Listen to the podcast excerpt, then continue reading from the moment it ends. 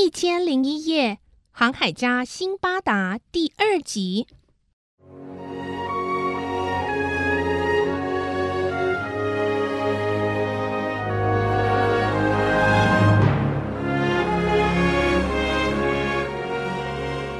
不知过了多久，辛巴达终于醒来，双腿还是因为伤口又肿又痛，根本无法行走，只能勉强爬行。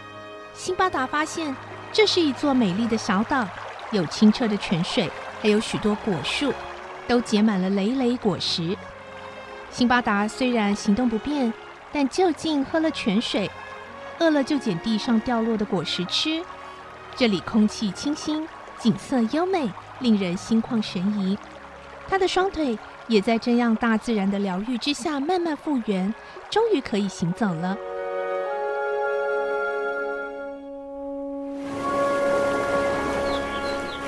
有一天，辛巴达沿着海岸散步，突然发现不远的地方有个模模糊糊的影子。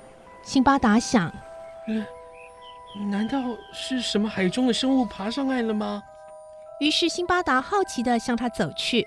走近一看，原来是一匹高大的骏马被拴在树上。这时候，马突然叫了一声，吓了辛巴达一跳。辛巴达才刚回过神。一个人从树旁的一处地洞钻了出来。这个人问：“嘿，你是谁？怎么会出现在这里？你想干嘛？”“我是一名航海家，也是一名商人，搭船到海外做买卖。前些日子啊，哎，我们误上了一座金鱼岛，结果我和许多人逃命不及，不幸落水。还好我抓住了一个大浮木，在海中漂流了一天一夜。嗯，最后啊。”飘到这座小岛了。哦，原来是这样。哎，不好意思，失礼啦。我以为你是海盗，原来是航海家。这个人听完，邀请辛巴达一起进入地洞。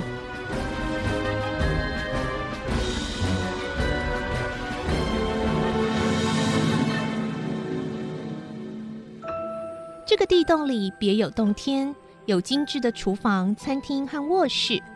这个人端来简单的饭菜款待辛巴达，也问了辛巴达的身世和经历。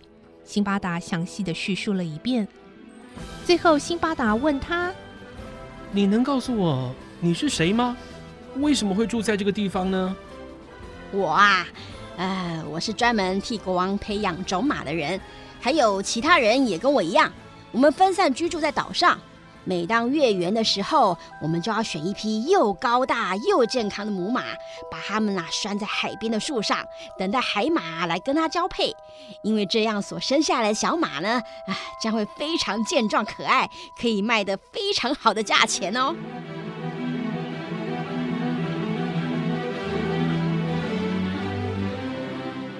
接着，辛巴达也被邀请到他们的国家，那是在小岛上的一块领地。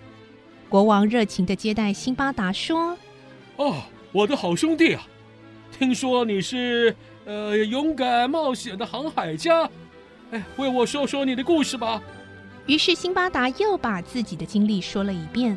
国王听了之后，觉得惊奇，也觉得怜惜。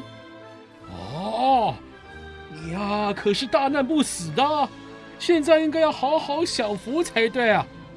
你呀，就在我这个美丽的小岛上住下来吧，我可以为你安排工作。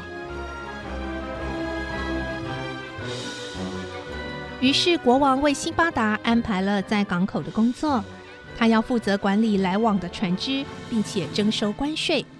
就这样，辛巴达暂时在小岛上的国家定居了下来，但其实心中还是常常想着：啊，这里虽然美好。但我还是怀念我的家乡啊！辛巴达开始到处找人打听关于家乡巴格达的消息。因为工作的关系，他可以向来往船只上的旅客询问。不过得到的回复通常都是：“巴格达什么？没听过，我也没听过啊！有这个地方吗？我拿生命打赌，绝对没有这座城市啊！”你一定是在海上撞坏了头，记错了。是啊，是啊。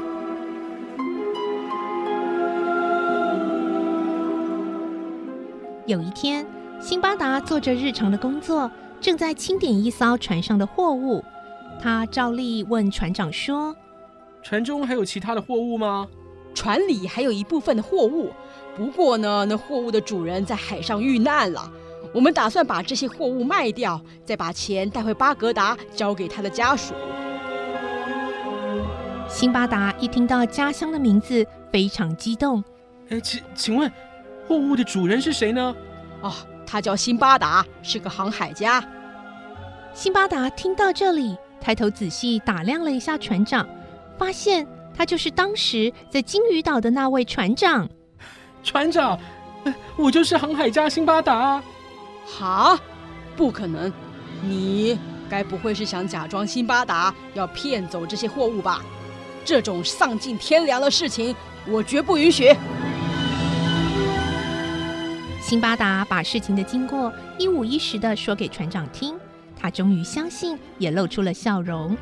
啊啊！你真的是辛巴达啊！太不可思议了！啊，我太高兴了，我的好兄弟呀！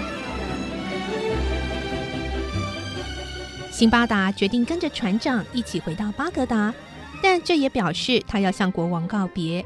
他到皇宫觐见国王，把遇到船长的事情告诉了国王，并且从他船上的货物里取出贵重的古董和宝石，作为礼物送给国王。他说：“陛下，谢谢你这段日子的厚爱。如果不是我思乡情切，我愿意永远效忠服侍您。”国王祝福辛巴达的离开。还回赠了许多岛上的特产当做礼物。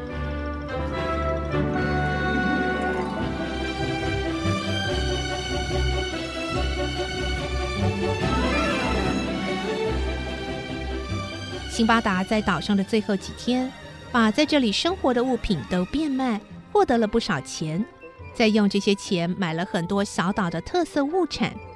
最后一天，辛巴达再次觐见国王，慎重的辞别。之后就搭船，和船长、船员们一起返回巴格达。